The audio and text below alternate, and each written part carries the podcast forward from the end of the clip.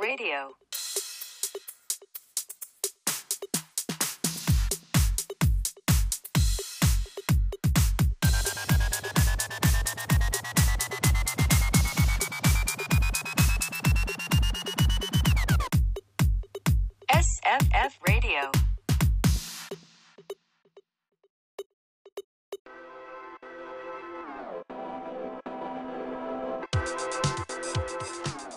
皆さんこんにちは駒澤大学 SFF メンバーの加藤慶大です武蔵野美術大学の小林香奈です。このラジオは SFF が企画する全国の学生フリーペーパーをもっと知ってもらうためのラジオです今回のゲストはファスナーのお二人です自己紹介お願いしますこんにちは、ハスナー代表の松下奈由です。こんにちは。ファスナー副代表とデザイナーをしている水口ひなたです。お願いします。お願いしますお願はいいします。オンライン収録ですよ。今回。お願いしますね久々のはい久々の緊張。そして京都と今繋いでるんですもんね。そうなんですよ。はいじゃあちょっとまず最初にファスナーがどんな団体なのかっていうのを説明していただいてもよろしいでしょうかはい。とハスナーは京都の学生で構成されたフリーマガジン制作団体です。現在は京都の芸術一般大学に通う19人で構成されていて、1年間で2号を3000部、合計6000部発刊しています。作った雑誌を京都のカフェや美容室、大学など若者が集まる場所に設置させていただいています。すごいよね。ということで三千部だよ。うん三す千ごいね量が本当に半端ない。え、十九人なんで。え、なんか。ファスナーって今年であれですよね10周年目って聞いたんですけどなんか発足の経緯とかって何かあったんですか？と団体が立ち上がったのがそのちょうど10年前で当時その立命館大学の1回生だった竹雄さんという初代代表の方がいらっしゃるんですけど、その方が、えー浪人をしている時にファッションスナップ .com っていうファあ今もうん。あります？ね、それに影響を受けてなんかそれの雑誌バージョンを作りたいっていうふうに思ってたみたいで大学1年生になった時に自分で人を集めてハスナーを初め5人ぐらいで始められたみたいです。うん。でも当時はその竹雄さん自身が雑誌を作るノウハウがわからなくて結局初めは半年ぐらいでハスナーが解散してしまったんですけど、へえ、はい。でもそのやっぱり竹雄さん自身が諦めきれなかったみたいで他の雑誌を作ってる団体でその営業から発刊までを学んで大学3年生の秋にもう一度ファスナーを立ち上げ直したっていうふうえー、に知らなかった。一ごいでじゃあすね半年で一応止まってもう一回三年生のはい。また復活したっていう。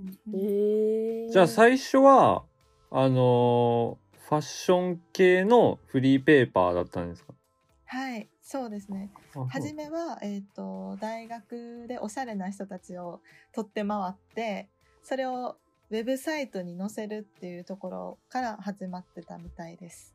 えなんか今のファスーナーを読んでるとなんかあんまりそういうの想像つかないです。うん。まあ確かになんだろうねこうでもなんか雰囲気はちょっとこうファッション寄りというかあのーなんて言うんだろうねおしゃれさを感じるというか。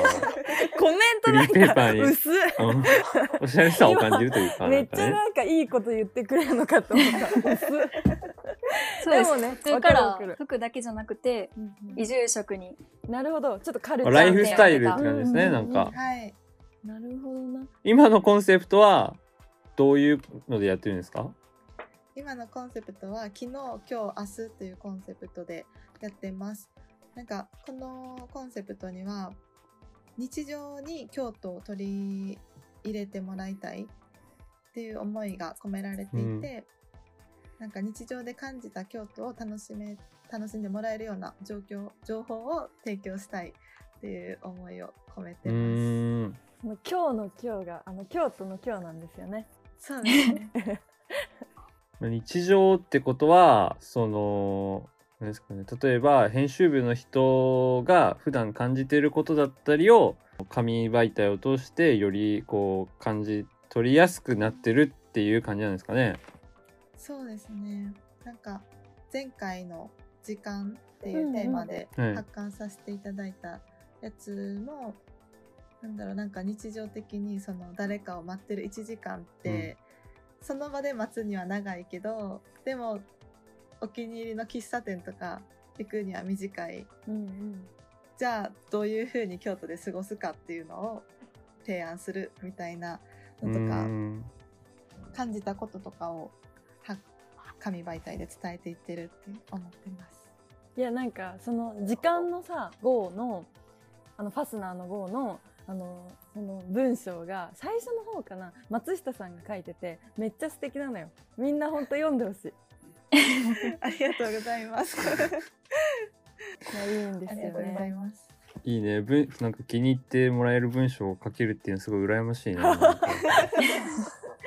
いや本当に素敵だったよ。あとなんかすごいファスナーってさ、やっぱりすごい写真が素敵じゃない？やっぱすごい私の中でその印象が強くって。だからその写真となんか文章が重なった時に、まあそこにデザインも入ってくるんだけどすごいよりなんか魅力的に見えるというか、なんかすごいうん。なんか持っててなんかなんかずっと持ってたいなって思える感じ嬉しいです。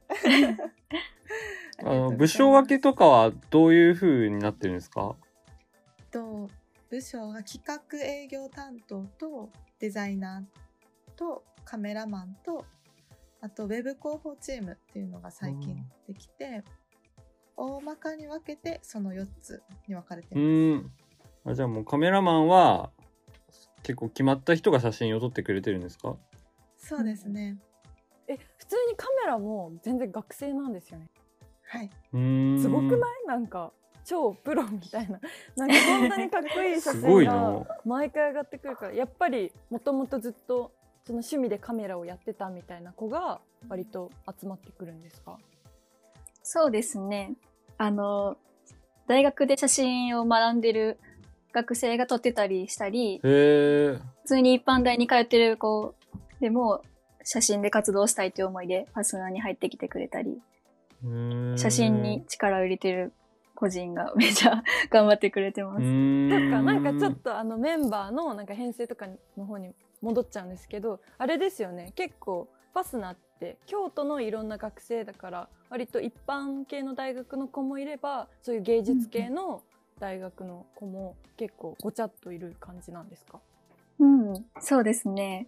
デザイナーとかは美大芸大の学生が多いんですけど、企画営業とかは一般大のいろんな学生が集まってますね。そうなん。だなんか結構あれだね SFF とこうメンバー構成的には似てるかもねなんか。おー。うん。SFF もあのもともとなんか SFF を始めた人が割と結構美大の人がちょっと結構中心になって始めてるので、結構ね美大生が多く集まってて、うん。でプラス他に一般の大学の人たちもいるので結構すごいファスナーとなんかね形態的には似てるよね。似てるね。あ確かに。ねうん。それでえっ、とあれですよね。あのー松下さんは代表とあと企はい。画を担当されてて、はい。溝口さんはデザイナーと副代表。はい。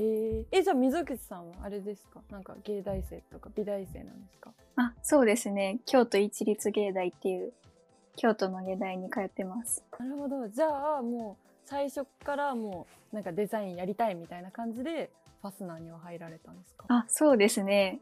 入ったきっかけが、うんうん。あの、高校生の時にオープンキャンパスでファスナー置いてあったのを知って、はいは ファスナーめっちゃ入りたいと思って。へえい。めっちゃ素敵、入ったところがあるので、ずっとデザインしたいなっていう思いでやってます。えー、すごい。え松下さんはなんかきっかけあったんですか？私はずっとファンとしてえ？読者で読んでいてそれこそ私も大学1年生の時に大学にハスナーが置いてあったのをずっと読んでいたんですけど読んでってある時そのメンバー募集のページを見てえ大学生が作ってるんやっていうのをそこで知って、それで、えー参加できるなら絶対入りたいって思ってそれで連絡して、まあ、実際に入ったのが大学3回生からだったんですけどあそうなんですね。そうなんですね。はい。そこからハスナーに参加しています。えすごくない？そのなんかきっかけが割とお二人ともなんかファンスタートというか普通に読者スタートでそこからなんか制作側に入るって本当にやっぱりすごいファスナーがやっぱりいろんなところに届いてるってことですよね。いやすごいな。しっかりなんかその部署ごとがなんかしっかりしてんだなっていうのがなんかなんかなんとなく伝わるというかね。確かにねなんかうん皆さん多分それぞれやりたいことがちゃんとはっきりしてるからこそそうなんか。いろいろ進んでいくんですかね？確かにね。えなんか企画とかって毎回どういうふうに決めてってるんですか？企画は、えっと、今企画担当が9人いるんですけど1人ずつがその新しい号を発刊する時に企画を考えて今回はこういう内容でやりたいっていうのを1人ずつみんなにプレゼンしてええで 最後は投票。企画が決まるっていう流れになってます。えー、すごいそうやって決まっていくのでじゃあそこで企画が決まったらそれに対してデザイナーさんがそれぞれ作っていう感じなんですか？そうですね。なるほどな。えなんか事前アンケートでなんか最後にメンバー全員でページネーションを5回行って発刊に至りますって書いてあってめちゃくちゃそれなんかいいですよね。なんか5回って多い。5回ってすごくない？え、なんかふ学生フリーペーパーではなんか多いのかなと思あ、そうなんですそかうなんですよ。他何回ぐらいなの結構考えて考えて、何回も文章とかデザインの位置とかみんなであれがいいんちゃうかとか言いながら。うーん。で、じゃあ、1回の、1回発行するには、あの、期間的にはどれぐらいの期間で作ってるんですか？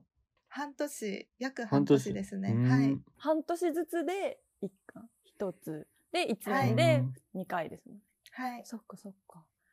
いやーすごいな今回あれですよねコロナの自粛期間で多分いろいろまあどの団体も大変だったとは思うんですけどなんかファスナーをまあ作っていく中で結構どんなことが大変だったとかあります？やっぱり会議がオンラインに変わったことが一番大変だったかなって思います、うんなんか対面では言いやすかったちょっとした意見がオンラインでは言えなかったり。うん。確かに。めっちゃ言いにくいですよね。なんかそのなんかガヤじゃないけどガヤをなんか出しにくいっていうか。うん、あるね、それは。ちょっとし会議中に「てんてんてん」ってなる時わがかる。なんか 変な間。なんかシーンみたいな。うん。あったりしてなんか、うん。みんなが何を思ってるんかなっていうのも分かりづらい時はありましたね。確かに。しかもなんかインカレというかみんな大皆さん大学が違うからこそ、うん。そんなに頻繁にあれですよね。なんかキャンパス内で会ったりとかしないからこそそなんか余計難しいですよね。なんかうん。コミュニケーションの取り方っていうか、そうですね。えなんか新刊とかはどんな感じだったの？は、えっと、新入生説明会みたいなのをオンラインで開催しました。えー、すごいなんかそれも結構集まってきてくれてて人が、新メンバーが結構入りましたね。えー、すごい、うんその新しく入ってきた子たちはこうもともとファスナーのファンだったりする子だったんですか？そうですね。なんか、友達経由であったり、あと、なんかちょうどその時、ファスナーが、あの、認知度向上に取り組んでおて、あの、インスタグラムとかで広告を流したりしてたんですあよ。うはいん。で、その広告を見て入ってきてくれたっていう子もいました。うーんインスタ結構見てくれてて、そっから入入った人多かったですね。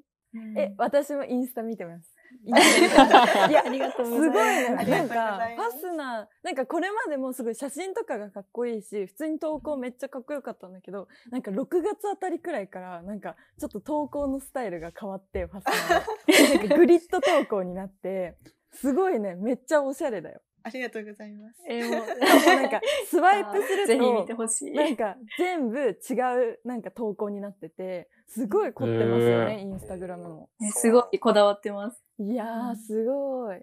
でもきっとねそういうのもあって多分新刊とかね新メンバーの募集につながったり、いやすごいな。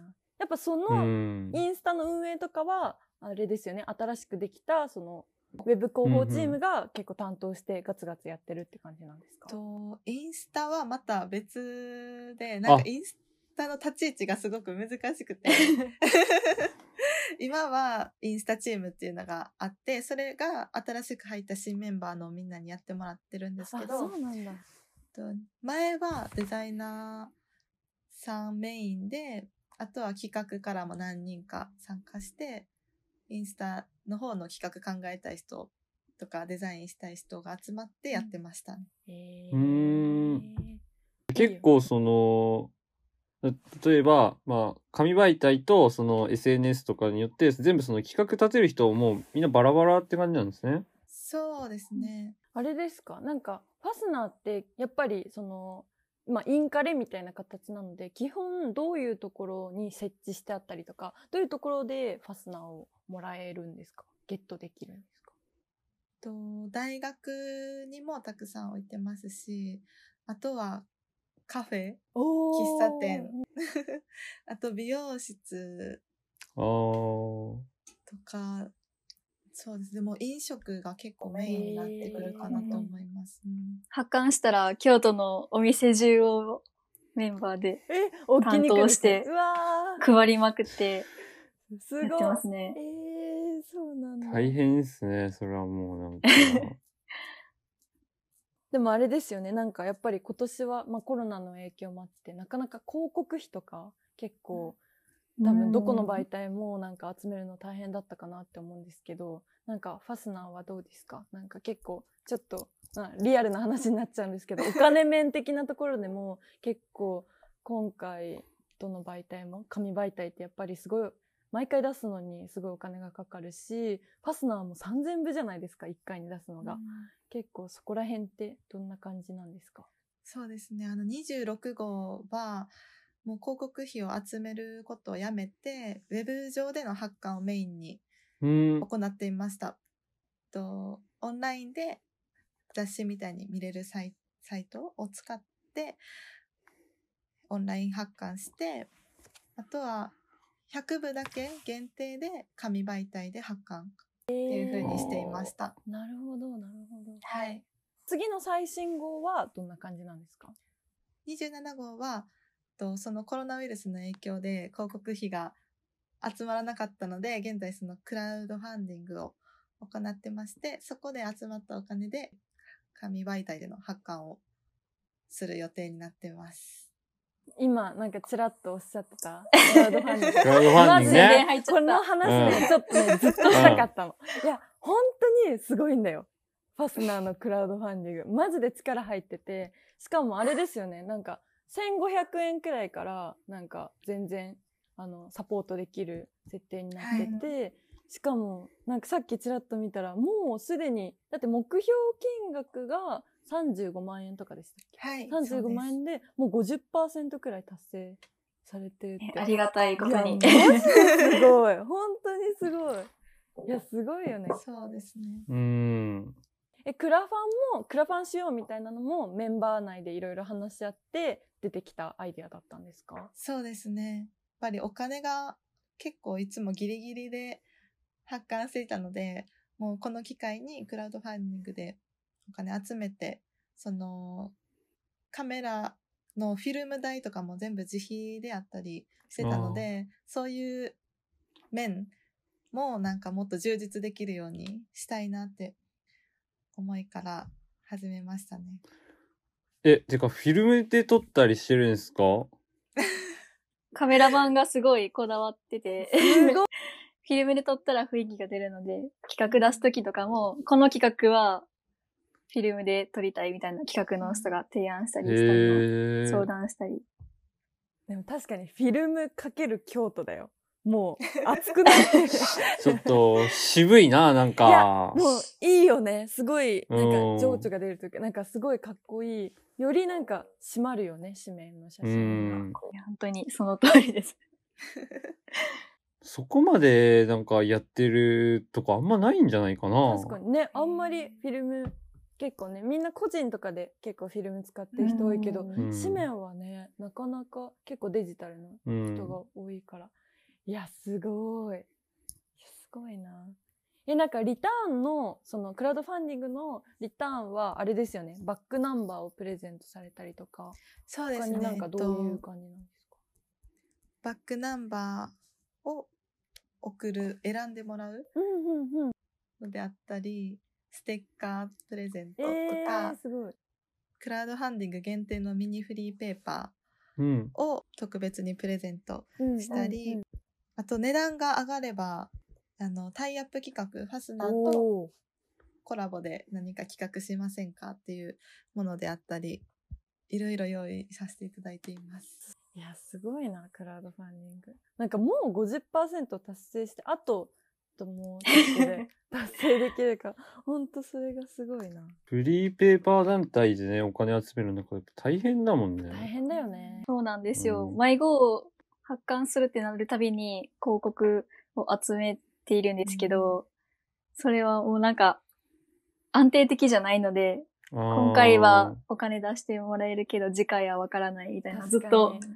不安定な状態でフフリーペーパーってどこもそうだと思うけどあると思うので、もっと自由に 制作できたらいいなっていう思いで、クラウドファンディングをしたところもあります。うん。ね、コロナ前から大変でしたもんね。普通に広告を撮るのも大変だけど、なんかコロナになって余計やっぱり飲食店とかもやっぱいろいろ厳しいところもあるし、まあなんかそんなに出歩けないとか、いろいろそういう弊害もあったから、いやー、すごいな、うんクラウドファンディング。でもその不安定な中でも、毎回同じ数を発行はしてるんですか？そうですね。と、その26号を除いたら3000部発刊してきています。それもう営業の担当の人めちゃくちゃ大変だと思うけどな。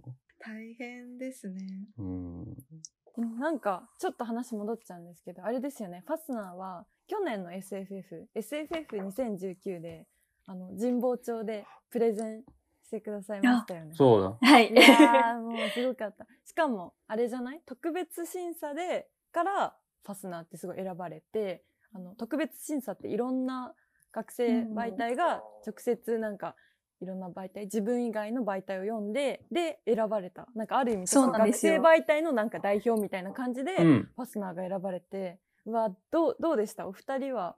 あ溝口さんいたの？私、東京まで行ってイベント参加させてもらったんですけど、どうでした？なんか、ファスナーとしての団体で行ったんですけど、個人的にすごい楽しかったです。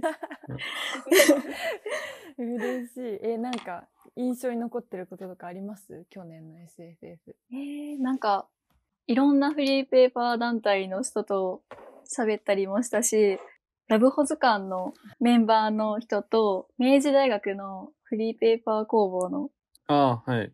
方とか、なんかいろんな人でご飯行ったりしたり、ええー、そんなのあったん何だそれ？めっちゃ楽しそう。いいな。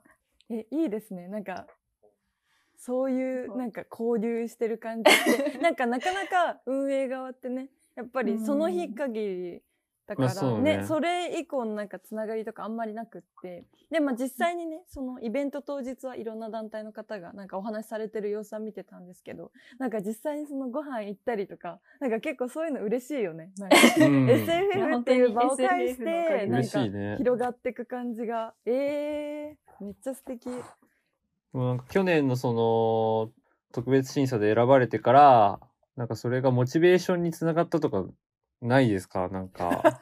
すごい、言わせようとしてるじゃん。うん あの、あの最終はい審査に選んでいただいた号が24号っていう食べるを楽しむっていう号なんですけど、その時私入ったばかりで作った号で、えっと私が主主体として関わった25号以降の号でなんか SFF で選ばれたいなっていう野望はあります。う。わー。あ今後。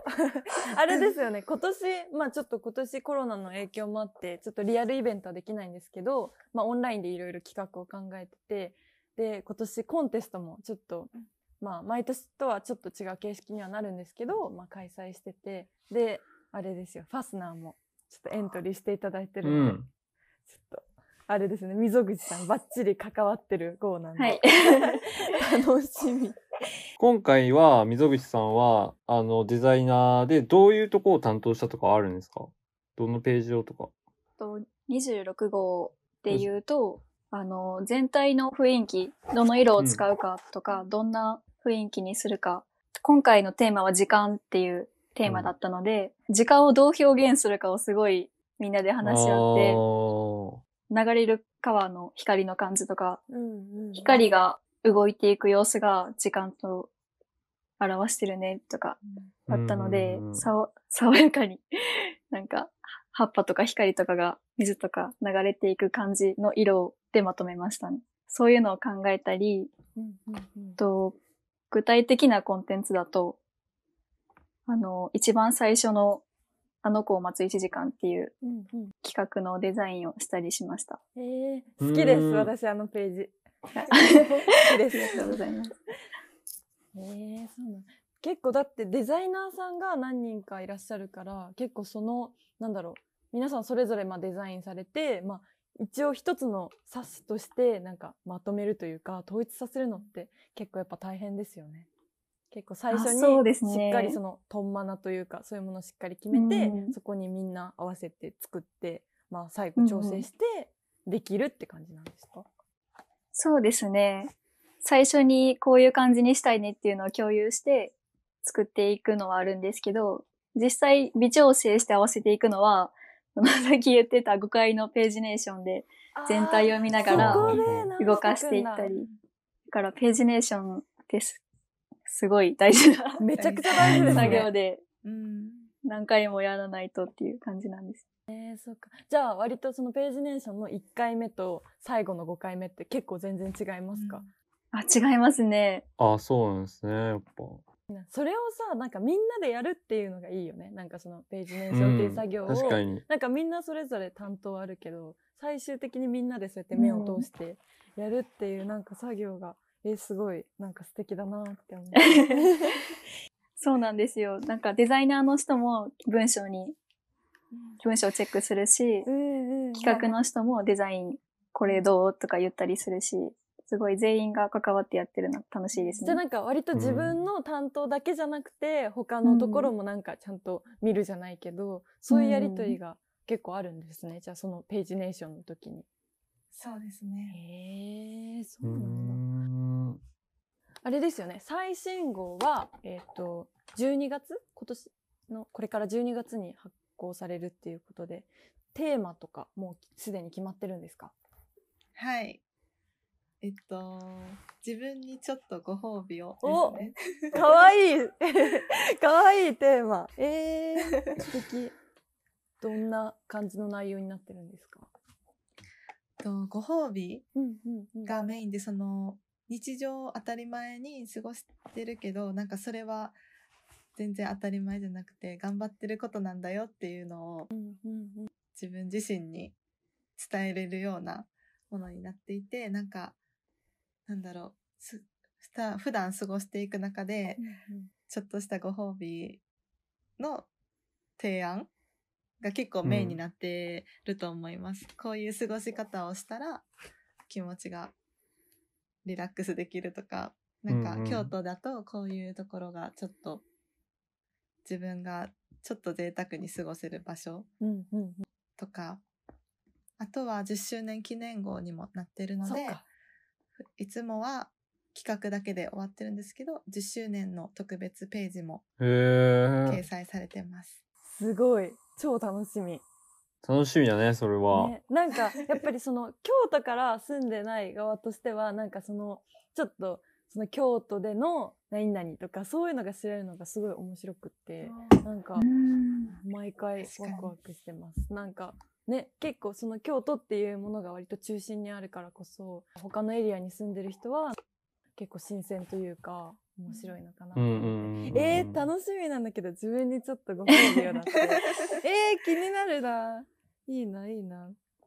なんかね、本当にやっぱこう、見てると、京都感というかね、すごい伝わるというか、なんかこう、やっぱ関東の学生のフリーペーパーとはまたなんか違うなっていうのが、なんか読んでてわかるよね、なんか。今は京都のお店を中心に置いてるんですけど、そうあの関東の方から 京都の情報に興味あるっていう声をよくいただくので、えもう置いてほしいですもん全然関東。絶対なんかさ えー関東圏のなんかカフェとかに置いておいてもさみんな見るよね。見るね、確かに。なんかあれなんかちょっとクラファンのとこでちらっと見ちゃったんですけど京都外への進出っていうのをなんかちょっと なんか目指してらっしゃるみたいな。えでも全然なんかいける気がします。まあでも多分皆さんの拠点が多分京都だからまあうん今こういう状況だしなかなかっていうのはあると思うんですけど全然なんか置いてほしいよねむしろ。なんか関東の。なんかやっぱり私たちは結構関東に住んでるからこそなんかファスナーなかなか手に入れられなくて。それこうんそ本当に SFF があって毎年そこでファスナーをやっとゲットできるみたいな感じなので、いやー置いてほしいよね関東圏確かに。進出してほしい置きたい。置きたい。置置きたい気持ち。えーもう在庫もすごくあるんですけど。置いてほしい置いてほしいな SFF のストアではまだあれですよねゲットできないけど今後もしかしたら SFF のストアでも12月でゲットできるかもしれないのかな、はい。楽しみはい。えーっと、それでは、そろそろお時間ということで、最後に、えーお二人から、えーお知らせがあれば、お願いします。はい。と12月に最新号27号を発刊します。先ほども軽くお話ししたんですけど、もしかしたら東京とか関東の方にも設置することがあるかもしれないので、手に取っていただけたら嬉しいです。あともう一つ、ファスナーは今クラウドファンディングを行っています。とこちらがあと残り11日ほどになっていますので、ぜひ応援よろしくお願いします。お願いします。お願いしますますうんはい。ということで、今回はファスナーのお二人でした。ありがとうございました。ありがとうございましたありがとうございました。